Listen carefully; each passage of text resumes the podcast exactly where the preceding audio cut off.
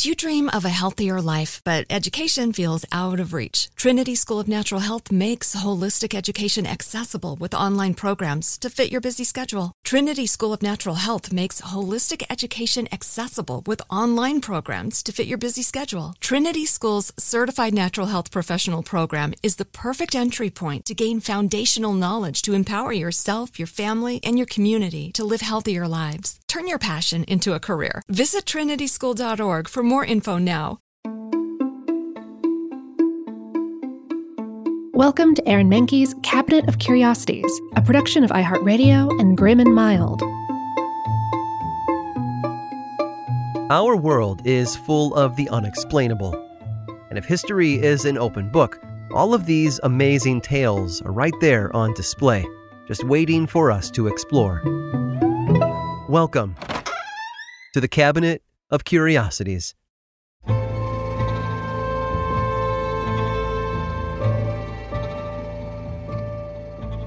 When a vital organ, such as the heart, needs to be replaced, doctors utilize a complicated device known as a CPB, or cardiopulmonary bypass machine. The CPB circulates blood and oxygen throughout the body during surgery, essentially acting as a temporary replacement for one's heart and lungs, hence its other name, the heart lung machine. Although the CPB sounds like modern science, something that must have only existed for a handful of years, right? In reality, it dates back to 1885 an Austrian German physiologist named Maximilian von Frey built one, although that was only a prototype. Then, around 1926, a Russian scientist named Sergei Brukhonenko took things a few steps further. In May of that year, he attended a conference where he showed off what he'd been working on. He had created his own heart lung machine, which he called the autojector. When he hooked up an organ, it would extract the blood, warm it in a glass container, oxygenate it, and then pump it back into the body. Except he didn't do this with a heart or a pair of lungs. He used a dog's head instead. Brukhonenko was able to keep a dog's head alive for over an hour and a half before the blood clotted and could no longer be pumped. The autojector was a leap in medical technology and became the talk of the medical community. Doctors and scientists imagined a world where the human body, limited by organs that broke down over time, could probably live forever with the help of one of these devices. About 10 years later, in California, another doctor named Robert E. Cornish conducted similar experiments with dogs. Not only did his techniques differ from Brukhonenko's, but so did his intended results. He didn't want to just keep an organ from dying, he wanted to reanimate the already dead. Cornish believed that if a corpse was strapped to a large teeter totter and moved up and down quickly, the force of the movement would circulate the blood inside. Meanwhile, a breathing tube would be inserted into the mouth, while a mixture of adrenaline, anticoagulants, and other ingredients would chemically shock the body into returning to life.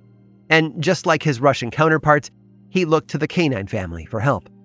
Now, Cornish was known for having strange ideas. For example, he once invented a pair of reading glasses meant for use underwater. However, he didn't believe himself to be a mad scientist. No, he felt he was doing the world a favor, so he started testing his theories on fox terriers that he named Lazarus, a reference to the gospel story about a man Jesus raised from the dead. After three unsuccessful attempts, Cornish finally started making progress. His fourth test subject, Lazarus IV, was resurrected after five minutes and let out a small bark. The dog did suffer serious side effects like blindness and brain damage, but was functioning normally after about a week. Lazarus V came back to life after 30 minutes dead, having been deceased longer than any of his predecessors, and with fewer problems afterward. Unfortunately, Cornish was only one of a few people interested in this research. Honestly, other scientists just felt like his experiments were vulgar. But in 1947, Cornish was finally able to apply his Frankenstein like methods to something a bit bigger than a terrier an adult human cadaver. Or at least that was the plan. Thomas McMonigle had been convicted of murder and sentenced to death, and he reached out to Cornish about these experiments. He wanted the doctor to revive him after his execution at San Quentin prison. However, the idea was almost immediately shut down. First, McMonigle was to be executed via gas chamber, and his body could not be recovered until the room was clear of toxic gas, which would take an hour or more, far too long for the body to remain viable. And secondly, the warden fought against the plan tooth and nail, there was no way he was going to allow his prisoner to be resurrected after death. Cornish's work as well as that of Brukhonenko's, led to further investigation well into the 1950s. The Soviet Union performed countless experiments on animals, limbs, and organs in an effort to not just cheat death, but maybe put death out of business. The US military even had its own department dedicated to reviving the dead, which ran into the late 1960s. Since then, the idea has mostly, well, died out due to the ethical dilemma it presents. There may come a day when the body can exceed its lifespan through the use of external machines or cybernetic enhancements, or even a complete upload of our brains to the cloud. The question is will any of us live to see it?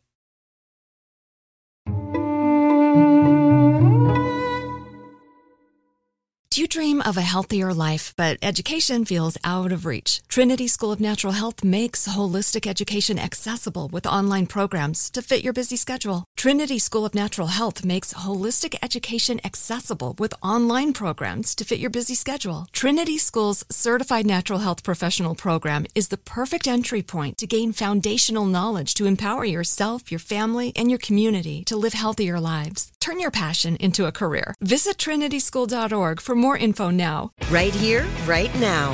Find your beautiful new floor at Rite Rug Flooring.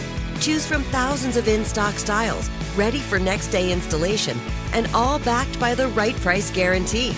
Visit riterug.com. That's R I T E R U G.com today to schedule a free in home estimate or to find a location near you. 24 month financing is available with approved credit. For 90 years, we've been right here, right now. Rite Rug Flooring.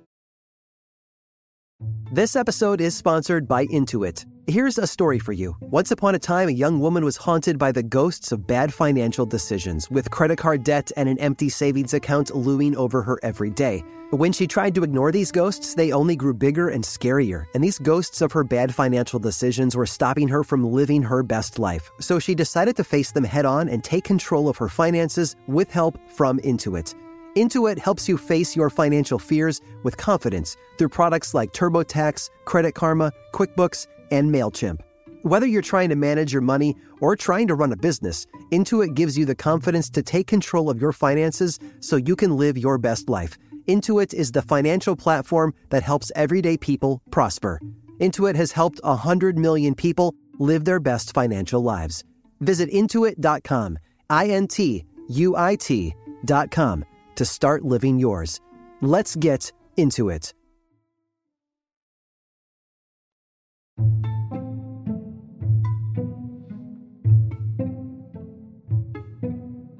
There isn't much you can do when the cards are stacked against you. And that was certainly the case for Wilhelm Voigt, who was born into a poor Mennonite family in the city of Tilsit, near Berlin. As the son of a cobbler, he was destined to follow in his father's shoes. No pun intended, I swear. Gainful employment and career advancement didn't exactly exist at the turn of the 20th century, at least not for someone like Wilhelm. So he did what any child might do in a world where nothing seems within grasp. He stole. At the age of 14, Wilhelm earned his first prison sentence, serving two weeks for theft. But the crimes didn't end there. In fact, they escalated, so much so that he was denied residency papers in Prussia, which made it impossible to work in the country. With nothing left to do, Wilhelm continued on the path he had set for himself, this time landing his largest sentence yet 15 years in prison for fraud. He was promptly kicked out of Prussia entirely, and that's when Wilhelm had an idea that would change the course of his life a plan that carried with it an ingenuity that had evaded him in his younger days of crime. Now a veteran of 57 years, you might say that he saved his best act for last. It started by him sneaking back into Berlin, where he wasn't allowed to be. He made his way through various secondhand clothing shops and acquired for himself a full Prussian army captain's uniform, piece by piece. After completing his costume on October 16th of 1906, he walked right into the local army barracks and ordered a small company of soldiers to come with him. Seeing his captain's uniform, they willingly obeyed. As Captain Wilhelm Voigt passed the firing range, he gathered even more troops. And as his entourage grew, you can bet he began to feel his grand master plan coming to fruition. With his small army in tow, Wilhelm marched them 25 miles to Köpenick with a very specific goal in mind. He wanted to get a passport, which in turn would allow him to get a job. Upon arriving in town, he told his men that the mayor and the accountant were both guilty of some financial indiscretions against Prussia. A lie, but one they all believed. Then Wilhelm split his forces, sending half to escort the new prisoners to the guardhouse in Berlin, while the other half were to guard the town hall. Unfortunately for Wilhelm, there was no passport in the building, so rather than go home empty handed, he relieved the town hall of its cash reserves and then fled the scene. However, Wilhelm couldn't keep his mouth shut about what he'd done. He told numerous friends about his little adventure, and 10 days later, he was arrested by a rather irritated Prussian army. He was sentenced to four years in prison, but just when it seemed like his life was over, fortune struck again. Well, laughter struck, more like it. You see, the story of this little adventure made it all the way up to the stern Kaiser Wilhelm II, Emperor of Prussia, who found the whole story so amusing that he granted him a personal pardon. Voigt's name lit up the headlines the next day, the papers calling him the man who made the Kaiser laugh. Never one to miss an opportunity, Wilhelm began to sell photos of himself to his new adoring fans. Six days after his relief, Berlin's famous waxwork show, Unter den Linden, had not one but two Wilhelm Voigts in their midst, one posing with the other. His fame became so widespread that even Barnum and Bailey Circus helped out, funding his tour around Germany, where he reprised his role as captain. In the end, Wilhelm even received his holy grail a passport, although it wasn't from Germany, but rather Luxembourg, where he would live out the rest of his days until his death in 1922. Even after he was gone, though, Wilhelm Voigt's legend and likeness has lived on. His wax sculpture made its way to the famous Madame Tussauds in London, and a statue was even built of him in Köpenick, proving once again that if you try hard enough, even a lie can become the truth.